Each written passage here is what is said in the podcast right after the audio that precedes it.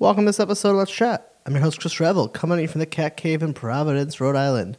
Great guest today. We have Ryan Menezes. I think that's how you say his last name. Not sure. Sorry. Uh, Ryan is one of these people who is super cool for a lot of reasons. Uh, first off, he writes, edits, and is an interviewer from uh, basically my favorite website, Cracked. It's something, especially when I'm editing the podcast, I read Cracked all the time. I've been reading that site for years. And um, uh, so it was such a treat to actually get to talk to someone who's a part of that website that I just love so much. Uh, this is one of those episodes that we Ryan and I recorded, and then my big computer crash of 2017, I'll refer to it as, uh, happened. And Ryan was nice enough to come back and do the show. And uh, at the very end, when we signed off, he's like, "And if it and if, if something happened again, we can do this a third time if need be." So I just I really appreciate it. Ryan's a great guy. Really great conversation. We talk about a lot of his articles and TV and cool stuff. Uh, you could find his. I haven't. I found him on Twitter at Menezes Cracked M E N E Z E S C R A C K E D, and uh, his website is just cracked.com slash members slash Menezes M E N E Z E S. Uh, super rad dude. So if you're like a writer and wondering like how do I get a job writing, we'll get into that. This is definitely an episode for you. It's and if you're someone who reads Cracked it's totally for you. Uh, my good buddy Dwight Hurst was actually supposed to join as a guest host both times and just was never able to make the timing work out. So, Dwight, if you're listening, shout out and uh, thank you for Dwight for helping out last week for recording my intro for our episode uh, for Wade Roush. And a quick announcement uh, whew, it's been a little of a whirlwind.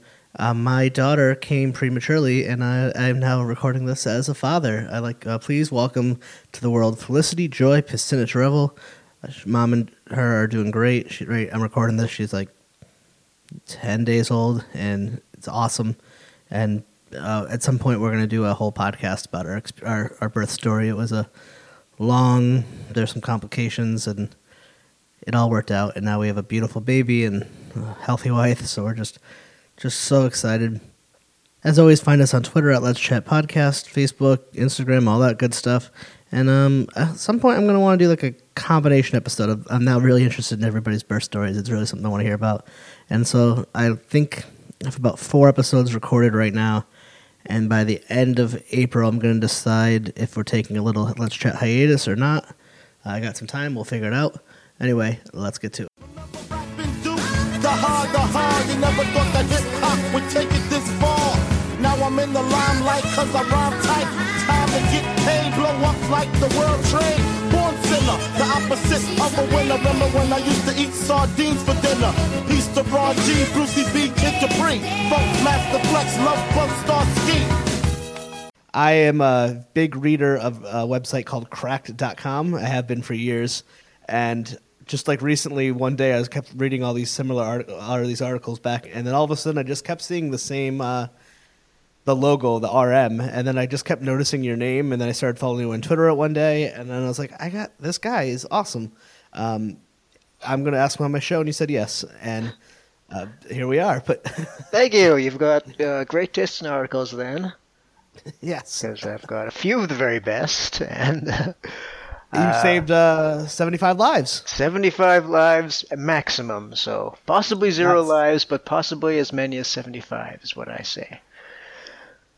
What a what a great I mean, I think that's funny, but that's sad because right now there's some current high level po- politicians who actually treat things of that nature. Like, well, you can't disprove my numbers. Yeah. so but at least you're not making policy. yeah, uh, we probably have an article somewhere on statistical tricks you should be aware of. And up to, for readers who or listeners who aren't aware of that, is a phrase which means absolutely nothing. up to. I'm going to take a guess here from one of the articles I've read you've written. Uh, were you ever a show of ben- Penn and Teller's bullshit? Oh well, that's uh, I, I think a huge a huge part of our site is is debunking things, and if you stick uh, bullshit and try to search the site for that, your your page will just break because that's every article we've done. Because they did a great episode some years back about statistics, about how they could be manipulated, and um, and the Wire had a whole storyline about that too, which I thought was fascinating. But that that is true about statistics of how there are ways you can kind of manipulate them.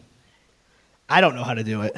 Oh, yeah, yeah. What I was referring to just now was words which sound like statistics but aren't really statistics. Yeah, because you didn't say a lie with saving up to 70 lives because that could be true. You never know. Maybe someone was going to end their life and they read an article about uh, uh, six famous movie characters who really hated their day job or some shit like that. Yeah, so I, I guess was- if you want to get a little more serious, I could dig through articles and find people who said something like that. Let's see. Um, Well, I, I well, I, I did, my first question uh, for you is because you're a editor, a writer, but you also like do now. So, all right, I'm going to read off the first one that comes on your page. If anyone looks at it, it says, "I accidentally took PCP and went crazy. Six insane lessons." Uh, but it says by anonymous and then you. So, what is the process of something like that where someone wants to share their story with Cracked, but they don't want to put their name out there on the internet about taking PCP and their insanity? Because I'm assuming you didn't take PCP and go crazy six times. uh, you're you're free to assume that, and you're right in this case. So somebody contacts. Correct, and they give the very briefest summary of what their experience is. Well, there are a few different ways of doing this, but one is them giving the briefest summary of what their experience is, and we say, We're interested, we want to talk to you some more. And then we might meet them, we might talk to them on the phone, we might email them, and once we've hashed out their entire story, the interviewer, which might be me, puts together an outline, takes us to a meeting, tries to convince everyone else that this would be a great article. And then either we can give them an outline to write up, or I can write it and then send it to them to rewrite or approve, and between the two of us, we get an article out. So it's Oh, interesting. So that's a so that's a process. So it's a mixture of you and said person are writing together. Yeah, that's right. That's why my byline appears on articles which aren't about my exact experience, but it's things that I I wrote and that I interviewed them to put together. Is it hard hearing some of the stories? Because some of these interviews are. Um, I know we talked about this probably in way too much length last time, but you you wrote one about uh, one of a kid who was. Uh, was he accused or of uh, of like sexual assault out of college? But it was just his experience of what happens after you're accused. But like, so that's got to be like has some emotional toll, I would imagine. Yes, that's that's right. And if I want to dig in further, I can get ones that were even more difficult than that. Uh, yeah, let's do that. Let's hear them. What's like the most difficult one? The most difficult one, uh, well, one time this interview took about eight hours, and it hasn't produced an article so far, and we can talk about why that was. Uh, so the one you just referred to was someone who committed a campus sexual assault, is what, it's called, but uh, that was. Uh, for readers who, people who haven't read the article, it was a groping incident and it was unintentional. But the person I talked to next was uh, straight up child rapist. Okay. Yeah, and it uh, to, spent many hours with him to dig out his entire story. It wasn't very easy to listen to. And uh, the other challenge, talking with, with various various interview subjects, and particularly this one, is that well, people are not always entirely reliable in describing what happened to them. So, uh, if, if you want to talk about um, famous child molesters who you have read about, perhaps you haven't read about any. But so instead, perhaps you'll think of Lolita. And uh, if you studied that in English class, that might be the first time you ever learned about something called an unreliable narrator. And as an interviewer, you run into real life unreliable narrators in various forms. So, when speaking with this person for, for many hours, um, at some point he would talk about things that we could verify, things that were very uh, believable. And then, when speaking about the specifics of his crime, he detailed to me about how, you know, this five year old boy seduced him, about how this five-year-old boy was very smart and how he had the upper hand in this relationship. And at, at some point, I realized, you know, I cannot believe every single thing this person says. Is there a term for what he, the that person was doing to you? I'm I work in the for I work in the behavioral health field. Uh, I generally tend to work with uh, survivors or victims, but there is a term for like it's almost I'm sure that person you were speaking with that behavior almost sounds as if they were trying to defend themselves or even almost sociopathic where they were almost trying to come off as endearing or um, actually just plain old victim blaming. Yeah, uh, I think you know if if you want to use the phrase the term sociopathic, there's probably few people that would apply more to than a child molester. In this case, uh, well, it would probably take even more time to realize whether the person was purposely trying to deceive me or whether they genuinely believed it. But we we reached. Um, I, I think unreliable narrator is the, the simplest and broadest way to describe it, in that he said something that we cannot directly believe. Uh, maybe mm. we can move on to more lighter examples to give other things that people say that we don't believe. Um, well, have you ever seen that Barry Crimmins documentary? The uh, no, Call Me Lucky. I haven't. Tell me about it. It's he. Well, he he's a survivor. Uh, first off, beautiful documentary. Uh, he was a comedian in the '80s. Uh, I think he's kind of like Louis C.K.'s mentor, who Louis recently just produced his uh, special. Fascinating man, and he is a survivor of child rape, and he was and and the whole documentary is about his comedy career and then it's directed by Bobcat. Bobcat Goldthwait, and then it's also his story of being a political activist, and he is the gentleman who testifies in front of Congress against AOL because when AOL came out to be, it was using largely source for child pornography, and they weren't doing anything about it. And at the end of the movie, he goes back to the basement where it happened, and there's this beautiful, beautiful scene where he's like kind of like he's in tears and um, he has this line that I use in my line of work all the time, and he's like, "If I can fucking live through it, you can listen to it." And I think that is one of the most powerful things. Uh, not that I want to stay on this awful topic by any means, but you know, sometimes the people with the best intentions don't want to hear about bad things, but when you turn away from them and you're not aware of them, that's when people are too able to succeed and do horrible, horrible things. So, and I, I give you guys credit for writing an article or having to listen to what he did, and then making the choice what to write and what not to write, and like I'm being lied to, and but it's hard. It does take an emotional toll hearing that shit.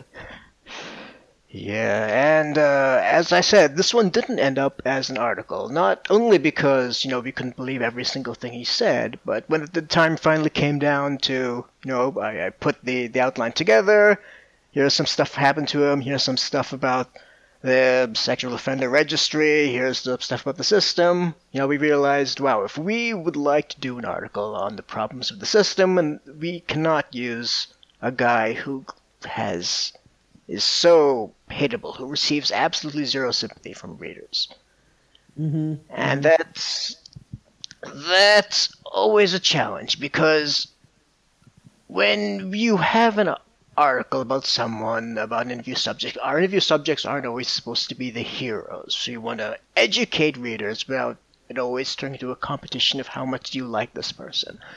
But at the same time, if we think readers can't like the person at all, they'll be completely turned off and they will not learn anything. Yeah, that's true. That's that, that's very true. And uh, well, here here's one that I think is easier for people to talk about. Uh, uh five horrifying things that happen when you go missing. Uh, so that was a, a, kind of a fascinating one. I, I was reading about that that you, one, one of the ones you had written. Um, so is that something that happened to you or a friend, or is that another interview scenario? Yeah, this was this was another interview scenario, and if we're talking about unreliable people, this is also relevant to that because this was a person who had a uh, a psychotic break. They don't remember much of what they were talking about. So we had to reconstruct several days in which they were missing. And much of the stuff we mentioned in the article was stuff we could confirm based on her interactions with police and other authority figures. and uh, some people wrote to us saying, uh, we, we don't believe this. This is impossible. And one person in particular contacted me, and uh, I, I tried to respond politely and say, well, we, we verified it through this, this, and this. And the person eventually became convinced, and they said, well, I've, I've, I've learned something about the missing persons process. That yeah, uh, I guess uh, listeners who aren't aware of the article talk, we're talking about might feel a little lost right now. But it, it's uh, it's yes. an article about someone who, who went missing for a few days, and it was because they they just had a break from reality. They suffered from a few different mental illnesses, and so we cover a bit about how the actual missing missing persons process goes. Uh, if you're reported missing, that doesn't mean there's every single police officer in the country is going to have their eye out for you. That oh, it's not gonna... a JonBenét Ramsey scenario where you become the talk of the town. It's kind of right. It's kind of sad. I, I've in a previous job I had worked with people with mental illness. I had worked with a client who was a frequent hospital hopper, we would call them, and because of HIPAA laws, it can be hard. And if that person either doesn't want the agency to talk to you or can't remember you, and you're the my job was trying to find this person. They could be anywhere in the state. I was working in Massachusetts at the time. Uh, it's hard. It's a it's mm-hmm. it's hard. Like I I filled out so many. I was a part of a team that filled out many missing persons reports, and God, the, the reactions from cops. You know, the first time you have to fill one out, you think it's going to be like drop everything. The world is ending, but it's the same way I was. Would be like, hey, officer, here's a free donut. Mm-hmm. Move along. Now, on the other hand, I also interviewed a, an actual fugitive from the law last year. Oh, that's a great article. I love that one. I uh, absolutely love that one. That was that that was a person who was between going to jail and said kind of like fuck it, and it was sad as shit. Yeah, that that I one felt bad for right. them. I felt like that. I felt like jail might have been a better decision for them. Yeah, that that really is the conclusion to his story. This is someone who uh, was accused of, of stealing some some money from their office, and uh, even though it's a first person article, we word it so it's unclear whether he did it or not. He he maintains that he did, didn't, maybe he did, but after that he he fled, and he went but he went on the run. He robbed a bank. The after having hit the the original crime then he fled to Mexico. Then he sneaked back into the country. And uh, and today he's he's moralist. He he was married originally, and his his wife is, isn't interested in getting back together with him. He's thinking of you know just leaving the country again because there's nothing for him to stick around for. And I this mean, was this was yet another article where, where readers were suspicious. They were skeptical. They thought we made stuff up. And uh, in fact, we changed a few identifying details.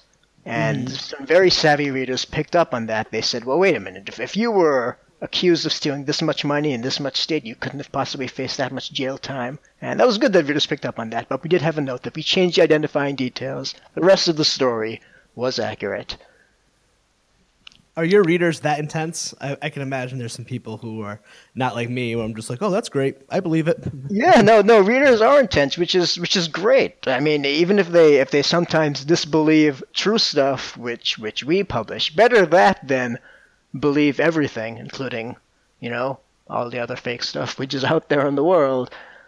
Uh, yeah, I think if you want to summarize everything we do on this site, it, it's here's what you thought and be skeptical and think of what the truth is. So if we've if we've made monsters out of readers that they're super skeptical, that's that's a success. So, what is your process to come to be like an editor, writer, interviewer at Cracked? Because I'd imagine there's some people listening being like, "How the hell do I get that job? Not your job, but a job like that." well, uh, if it's at, at, at Cracked, you you just jump in at the trenches and, and work your way up. We have I, I guess what might be the most open process for writing anywhere. It's just it, it's a forum. You jump in there with no experience and you read the rules and you say, "Here's the article I want to write." Then you you just wait a few hours for another person on the forum to respond and give you feedback on that. And uh, that's how I joined the site three or so years ago. Really, you you That's it. it I mean, that, that's it. That's how you started. Yeah, yeah, that's that's it. What were you doing before that? Like, uh, what was your major in school and stuff? I uh, was aiming to do some writing stuff in school, majored in journalism, and got out and did a job of some kind, a regular office job, and uh, then just started writing random stuff on the internet for a while. And uh, nothing that I'm really proud of or would like to remember in any way. And then finally, finally started writing for Cracked. Any TV recaps? Is because I there's a comedy show called Difficult People. I don't know if you ever watch it, but they always just uh, dig on this one of the people like her. Her job is a TV recapper, and she's a want to be not making it comedian, and they just dig on TV recaps. Yeah. So, I caught the the first couple episodes of that series, so I'm gonna work my way through the rest. so Uh, funny. One of my favorites. Yeah, well, if if uh, unpaid work on fan wikis uh, counts as TV recapping, then yeah, I've done a little bit of that. Do you get credited for that, or is that just a way to like, sharpen the skills? That's oh, that's probably a way to dull your skills because Dull you're your- you're writing for for crazy people like yourself instead of something that anyone wants to read. Well, so like, um, so if I don't know what, uh, what's the t- so I, I, let me just pick a TV like The Office. There's a Dunder Mifflin Wikipedia page. Does NBC pay someone to write that, or is that just hardcore fans? Oh, like, were you one of the absolutely people who were getting paid? Uh, I Oh, did no? no, hardcore fans, yeah. Uh, I respect. Unless there's a specific NBC site that I'm unaware of, a wiki is where random people who are very interested in the subject volunteer vast amounts of time which are impossible to justify using any rational argument to cover minutiae, which is of interest to no one except for those fans. But uh, and you can if if you participate in these wikis, you can look back years later on arguments you had over the strangest and trivial matters, and it's it's it's fascinating. Um, Well, that, it's funny you say that because your very website made a uh, list of like ten arguments that are unwinnable, uh, and, and and one of them was like when the Simpsons jumped the shark. It was like ten useless arguments that everyone has, or something like that. I don't remember who wrote it, but and one of them is like when did the Simpsons jump the shark? oh yeah, yeah, and and even more recently, we we're putting together something called the dumbest long-running arguments in history. Yes. Yeah, and I, I, I dug up an argument from from one of these wikis I used to write on, and uh, we didn't end up sticking that in the final article, but it was something that we could all have a good laugh at. You know?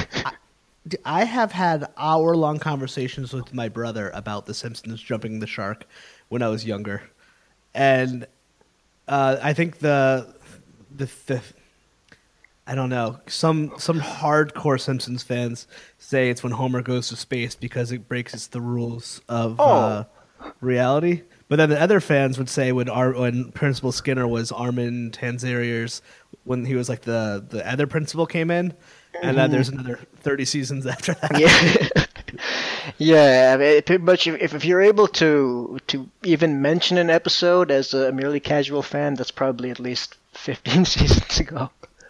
I, I know it's it's funny, and I used to get in arguments with my brother about the space one. I was much younger, and how it didn't break, it didn't jump the shark. I was like, nope, Oh. makes sense. I was Yeah, like, they're yellow. that- Of course, they can go into space. It makes total sense. Though I, I I think just there must have so been about much. a dozen episodes after the space one where they, they reference the space one as the as a very strange thing that happened. Even though stranger things have happened since then, they they just have Homer out of you know out of randomly say, and then I went to space, and someone then say what, and then they move Great on. yeah, I read this great article today on Splitsider about how Bob's Burgers is like the spiritual kin to uh, King of the Hill, and um, how Bob's Burgers has that realism to it. Uh, and it's one of the few shows I think on TV that actually uh, deals with a family with economic hardship and stays poor the entire whatever they are like seven seasons I think they're on now. Uh huh. I, I, I get Yeah. really into that stuff. Yeah, there's uh, something we wrote on Cracked about how interesting it is that on TV that not just that you know people are richer than we are, but that even poor people on TV are richer than ordinary people are in real life. which gives us all a skewed perspective of, of what it means to have money and what we're all expected to do and expected Oh, to have. Oh, absolutely. I remember like when uh, they did that the math of how much the friend's apartment would be worth in New York City in that year. And you know, Rachel's a waitress and Yeah. Monica's unemployed, a chef at some point, and they're unemployed. Joey's a working, a barely working actor, and like New York is so expensive. Mm-hmm. It's that's I like the show Girls because at least they're honest of like our parents pay for everything. Yeah, that, yeah, that you. sometimes people try. I think even in Friends, they said one one of the apartments was rent control, but that doesn't explain the other one. Yep. Or no. Yeah. Phoebe That's- living wherever Phoebe lives with her zero dollars. Oh yeah, she was like borderline homeless, owned a van at one point. Yeah, And- borderline homeless or, or living in, in Manhattan, whichever. That, that those apparently right next to each other. Yeah, it's like it's it, it, it does it does kind of put you in a, a skew. Uh, one of my favorite shows growing up was Roseanne because I w- it was like so relatable. Well, I didn't grow up in the Midwest and we didn't grow up like poor, but it was just more relatable. Like I knew more, I knew more people who lived like Roseanne than I did like um, the Fresh Prince show. Like I didn't know anyone who lived like that.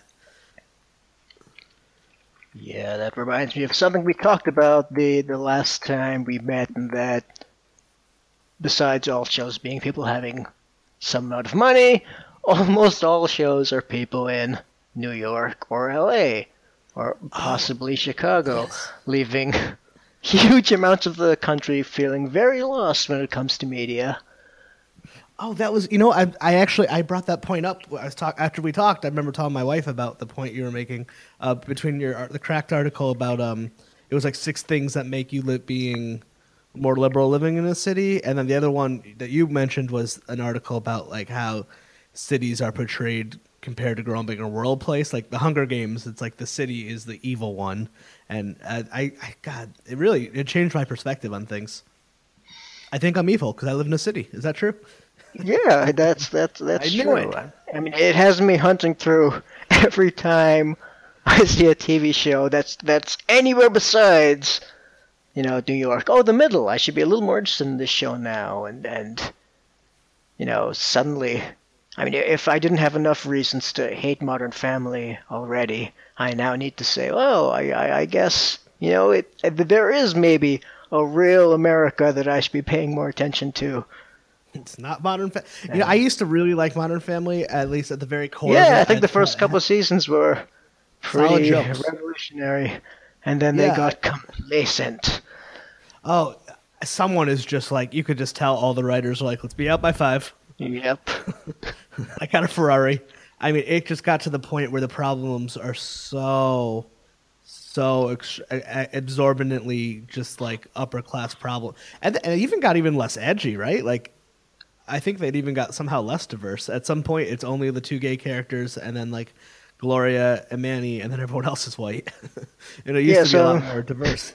Some some years later, I, I- I saw a clip from the early seasons of Modern Family, and it was Dylan singing his song "Haley, I Want to Do You." And I was thinking, wow, this is this is cutting edge stuff. This is not something that they do in Modern Family nowadays. Has there has there ever been a show that got a lot of Emmys and went on being good, or, or is that just a rule that once you get an. Emmy several years running, then you have to start being the terrible? Yeah, winner? you wonder. And because they hired, uh, there's a a TV writer named Megan Ganz, and she had worked on Community, and she went to Modern Family, and she wrote one of their best episodes was that one where they all talked through Skype and text and phone through the whole day. It was a later Oh, season. Oh, I remember that. Yeah, that, oh, yeah, that was a pretty clever one. That was brilliant. Yeah, and then it was like had this community element. And then I stopped seeing her name show up on things, and then it just kind of got. I actually quit watching it because it just became uh, rich people with problems. You know what show does rich people problems uh, better than anyone? Believe it or not, Riverdale. Oh, Riverdale. I have not watched that yet. I, I've So just heard that it's it's the show where Archie sleeps with Mrs. Grundy, and that that seems. Yeah, it, it is.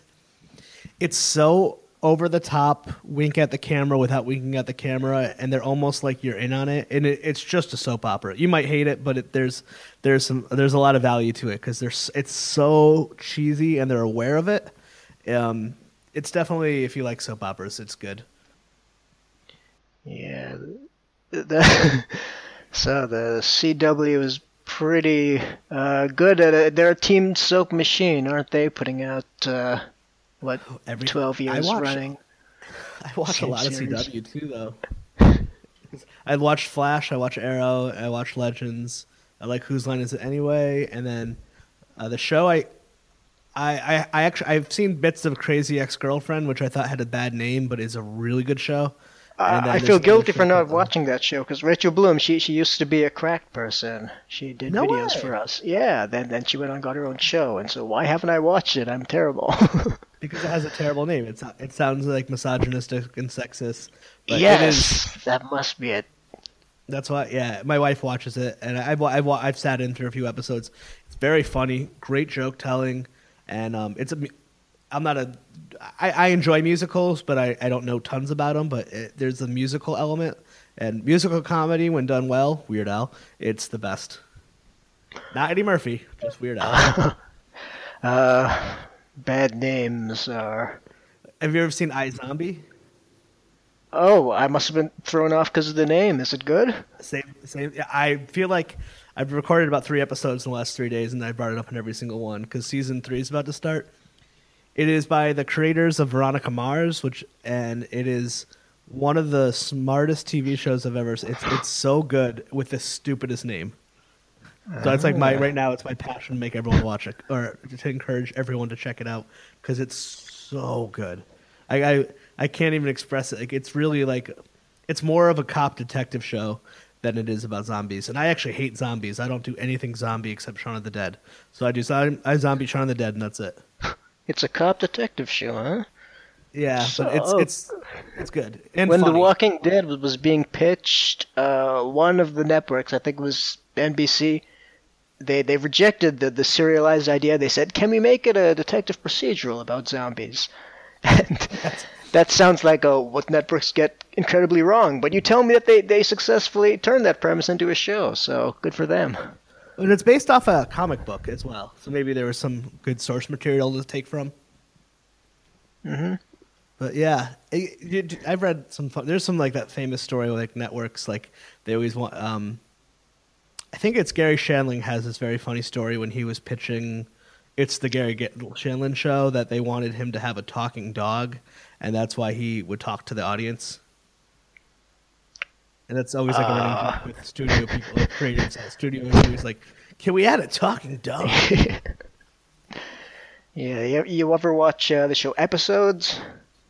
no, I don't have Showtime, but I've heard it's very good. Yeah, that that was supposed to be, yeah, mostly spoofing the network biz, and sure enough, the show that they're up against is the show with the talking dog. and that's, uh, Yeah, Matt, the, Matt LeBlanc had that was his uh, kind of quiet career after Friends. Showtime is notorious for having terrible programs. oh, I think, th- yeah, that uh, Showtime's notor- notorious for every program they've done is, is terrible after what, uh, three seasons, four seasons? Yeah.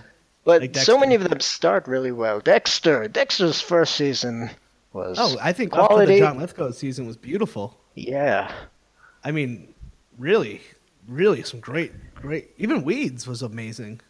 Weeds, the biggest contrast of any show ever, the quality of the first season and the last season. Oh, Uh, I, the jump from um the jump from pot uh from hot mom pot dealer to human trafficking I thought came along too quick. uh, yeah, and um, And Albert Brooks shows up for some reason. I think they've done other things that failed. What was uh, Homeland? Uh, I don't know if it completely failed, but it was enough for me to finally stop watching after I think five seasons or something. oh wow, you got that far? No, I dude, I, yeah, I soldiered on pretty hard. I was like, this is really Islamophobic. I don't know if I can do this anymore. Like this is offensive to my uh, Muslim brothers and sisters. I can't do this anymore. This is terrible. Like it was just so blatantly like. Like the people who made 24 like were like, let's get more right wing. Yeah, a lot of the time uh, when, when people accuse shows of influencing people, I, I like to try and resist. I like to say, let's give people creative freedom. But 24, as, as good as it was at sometimes, uh, they actually had um, like I think it was the dean of West Point or something, interviewed classes, and they asked, "What do you think about about torture?" And these are cadets who are about to go out. They they totally believe torture worked thanks to the episodes of 24 they had watched. And media media has its effects. Like it, yeah. it totally does. It, and and I think that's I think when when people are arguing in favor of representation of themselves on the screen, there's a reason for it. And uh, torture clearly works because it worked on 24, which you know I never actually saw 24. Oh well, I mean you've got hundreds of episodes to wade through if you want, but you'd probably be smarter off do the the hugely impactful first season and uh, I think it was the the fourth season, which which surprisingly won the Emmy for best drama and was actually a, a good season. And I'm not going to give away what happens in the last episode, but it's good. well, it's coming back again. Oh yeah, yeah, it it it did. It, came back again twice, and I did watch the first time it came back, which was the the Jack Bauer conclusion. Then it came back again without him, and apparently critics thought it was useless. What are your thoughts on that as a, a fan of, of television and media and someone who writes objective or like these types of articles? Do you uh, have you ever seen a show that has come back and has everyone's I can't think of anything that's come back and people have really been happy about, even like Arrested Development. Oh well, uh, yeah, let's think. Has any show really successfully come back after a long time? Well, waiting to see what happens with Twin Peaks. That's got to be the longest break ever, right? That's gonna that's gonna be the one, right? Like I think. Well, oh, that's the thing about Riverdale. It's it's Twin Peaks, by the way. It's it's a soap opera version of Twin Peaks. So maybe that's what I was meant to say earlier. But yeah, I think Twin Peaks will be interesting. I think there was an interview about doing more Roseanne, and they were just like, "No, it's been too long, and Dan is dead. It's just oh. don't." Did you watch all of Twin Peaks, the original? No, I just got uh, kind of nerd shamed yesterday by someone for never seeing it. So I think it was only like uh, 18 or maybe 24 episodes over two different seasons. And they, they actually didn't even have enough stuff to sustain those episodes originally. So there was a mystery, right? So the, the, who killed Laura Palmer? And then they had the first season, which was which was great. Then they had the second season, and halfway through the season, they they solved the mystery, and they had like five different comic relief side plots, which they just continued for the rest of the season, and it was very strange. So even those shows that are canceled too early can quickly run out of steam.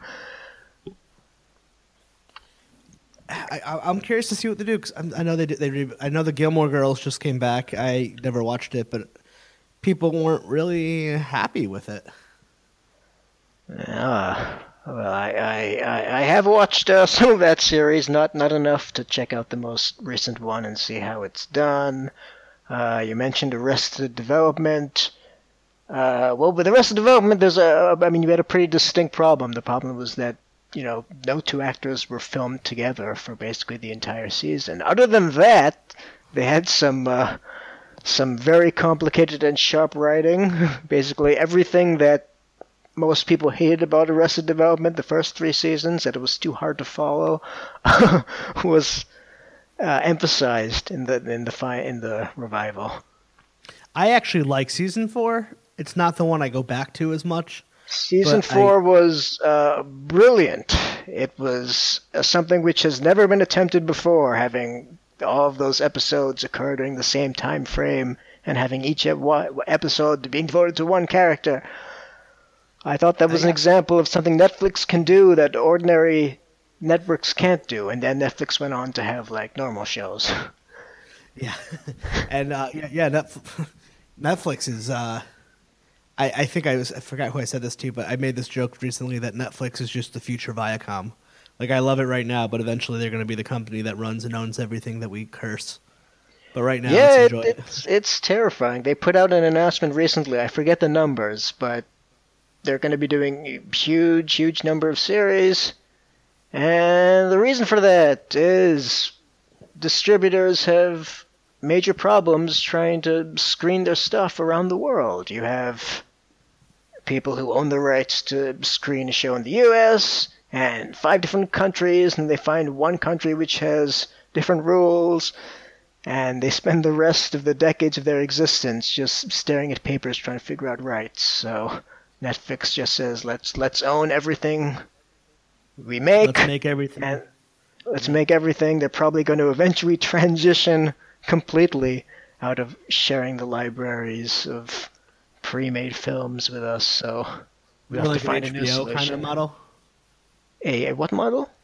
HBO, where like they most of their stuff now is original content, Mm-hmm. and then a few movies you can you can cycle through. Yeah, yeah. I think I think they said we're going to try and do half new programming Wow. immediately. And the interesting, interesting about Netflix is they don't release their data, so which you know you and me doesn't matter. But if you're a content creator uh, or an actor, you can't negotiate a salary uh, if you don't know the numbers. So like Yeah, that- Kevin that Spacey could be should or someone who's working on House of Cards could either could be getting a much larger pay increase based on the numbers, but they don't release that information. I think uh, Amazon has the same policy, right? And uh, they had that show, Good Girls Revolt, Mhm. which uh, some random independent analysts claim might have been their most popular show ever, but they canceled it, and no one can really question why because no one has the exact numbers on it. And supposedly it was all men in the room. Yes, that's that's what they say. They say, well, the men on top just didn't like it, so that's you know. Yeah, I got to. Real I, I talked to. Denmark. I got to talk to one of the uh, an actor who was on an episode of that uh, show, and I had a moment where I was just upset. I actually I I fell in love with that show. I thought it was Mad Men but good. Uh, it was Oh, you didn't like Mad Men?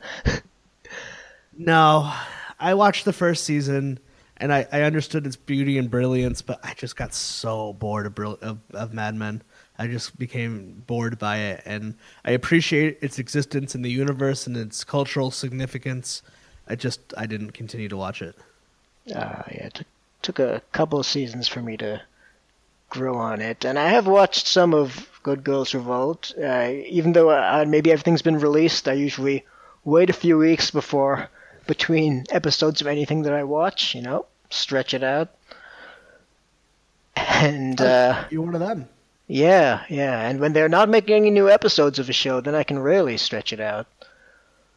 I think uh, We do Boardwalk Empire finished what three years ago, and I've been waiting about six months between episodes or something. just because you don't want to lose that that Yeah. feeling. Like I have a few. I, I, I'm more of a TV person. I think you could probably tell the movie. Mm-hmm. And there's a few shows like that. Like um, one of my favorite shows is The Wire, and mostly because David Simon's like it's over, and I actually like that closure. Like I want a show to have a beginning, a middle, and an end, and I want it to be over. It's like when you lose someone that you know who dies. It's you're sad because you can never talk to them again. It's like I'm sad the wire's over, but I also know that they're never going to come back and fuck it up.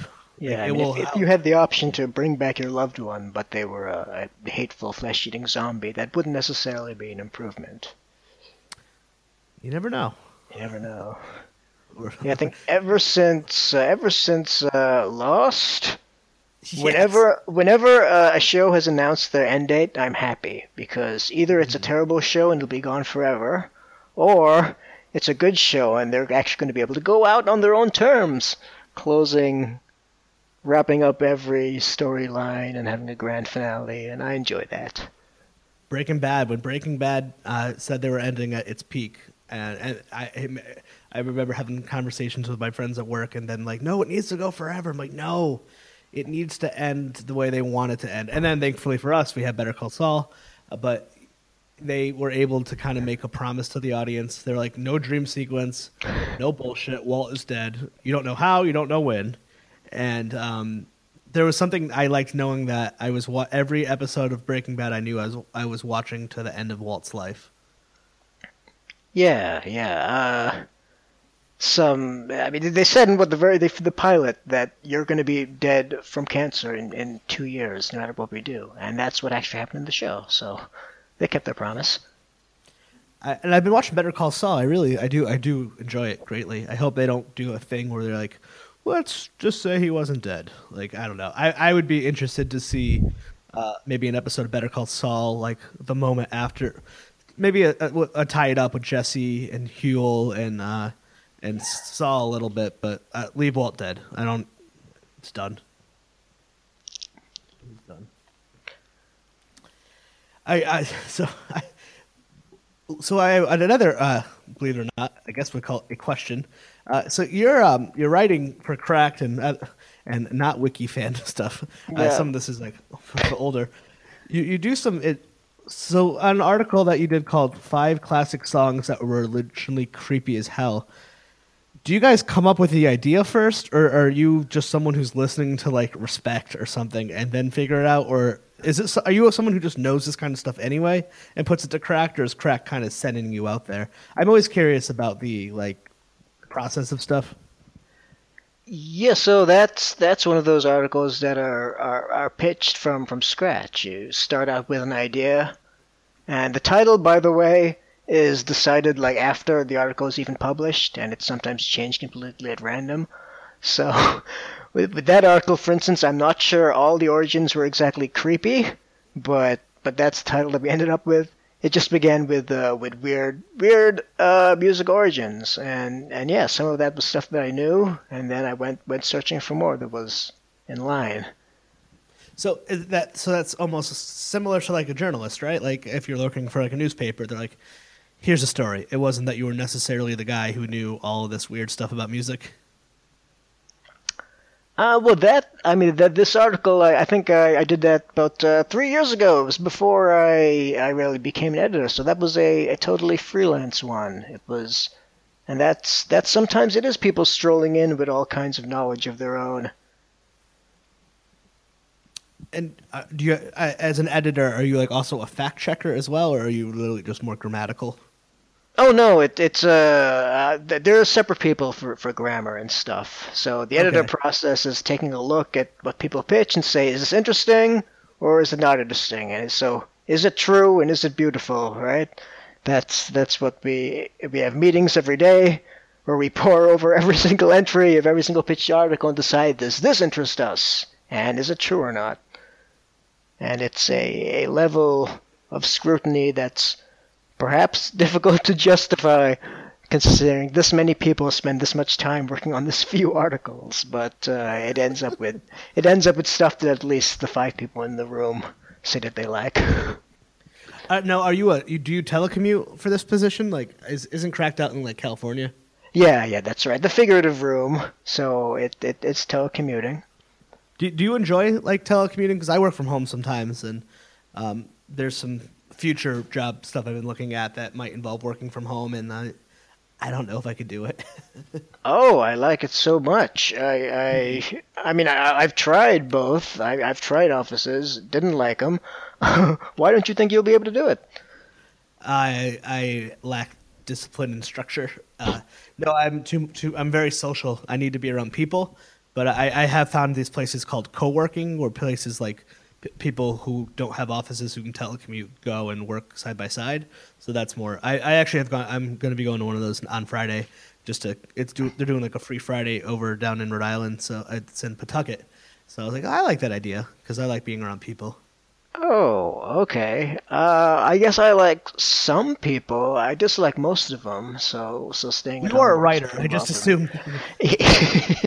no offense, isn't that the stereotype of writers? oh yes, yes. I mean, if I if I like people, I would have got a different profession altogether. You got, you got one of them talkie jobs. yeah. That's what you call podcasting, talkies. but yeah, that's awesome. Uh, I, one point, I was working in an office with uh, with one other guy. Uh, it was weird because the company I was working for was actually sort of uh, for I guess you would call it telecommuting solutions. It was a company devoted to uh, distributed teams, people working from different areas. But I still came into work, and the boss came into work. And it was just him and me in this office, and uh, well. That sounds I'm- awkward. That sounds that's that's a little awkward. Yeah. So he, he just uh, walked through my office to go to the bathroom every hour or so, and we nod at each other. I I've always I've had various positions, but at one point in my life, I worked at uh, Starbucks, uh, so mostly as like a side job kind of thing. But that talk about being like a job around people, like that's a job where you come home drained just because I'm like I just need to not hear noise for 30 seconds. And then when I Oh. had I left that to go to like an office job, it was strange. I was like, whoa. Yeah, I don't think I necessarily mind working with people. I think it's just the, the, the office that, that you know turns my mind off. Yeah, I, I'm in a position now. I'm actually kind of lucky where I, I have an office I work out of, and I'm basically a laptop and a, a phone with a hotspot. And I travel throughout the state throughout the day, so I do like maybe 30% of my time is in office, and 70% of my time I'm out of a coffee shop or out in the community. And which is for my personality, it works well because I, I can't do a nine to five office job. Mm-hmm. Ugh, it, like just the thought of like being in a building for eight hours hurts me. And though uh, I guess I miss the feeling of leaving the office. That always felt really good. Something about Yeah, like, transitioning from those terrible fluorescent lights and then suddenly being able to breathe air. That was a a good feeling that I haven't had for a while. So that that's the advantage of pain. It goes away after a certain time. Like today, we had a snow day down where I live, and uh, it was great. But if I, my brother works from home for his job, and he had to work, so well. Really? Well, I mean, some would say that's that's an advantage, but I, I guess you have to like your work for that. yeah. Uh, I- a free, uh, un, a paid day off today was uh, the dream come true. I didn't do much of anything important, just cleaning and iZombie watching. well, excellent. Um, yeah, man. I'm trying to think. I think uh, I think we did it. Uh, is there anything that uh, we missed upon? Oh, oh, it's been it's been like an hour now, huh? All right. Uh, well, we we've talked about lots of random stuff. Didn't hit anything in particular, but I think that fills the checklist. Sure. Uh, yeah, good. Um, thank you so much for uh, doing not only doing this once but twice and knocking it out of the park both times and staying irrelevant, off topic like uh, as much as I do. Thanks. It, it was fun. Thank you for listening to the Court and Parts Podcast Network. To listen to more Court and Parts shows, visit courtandarts.com.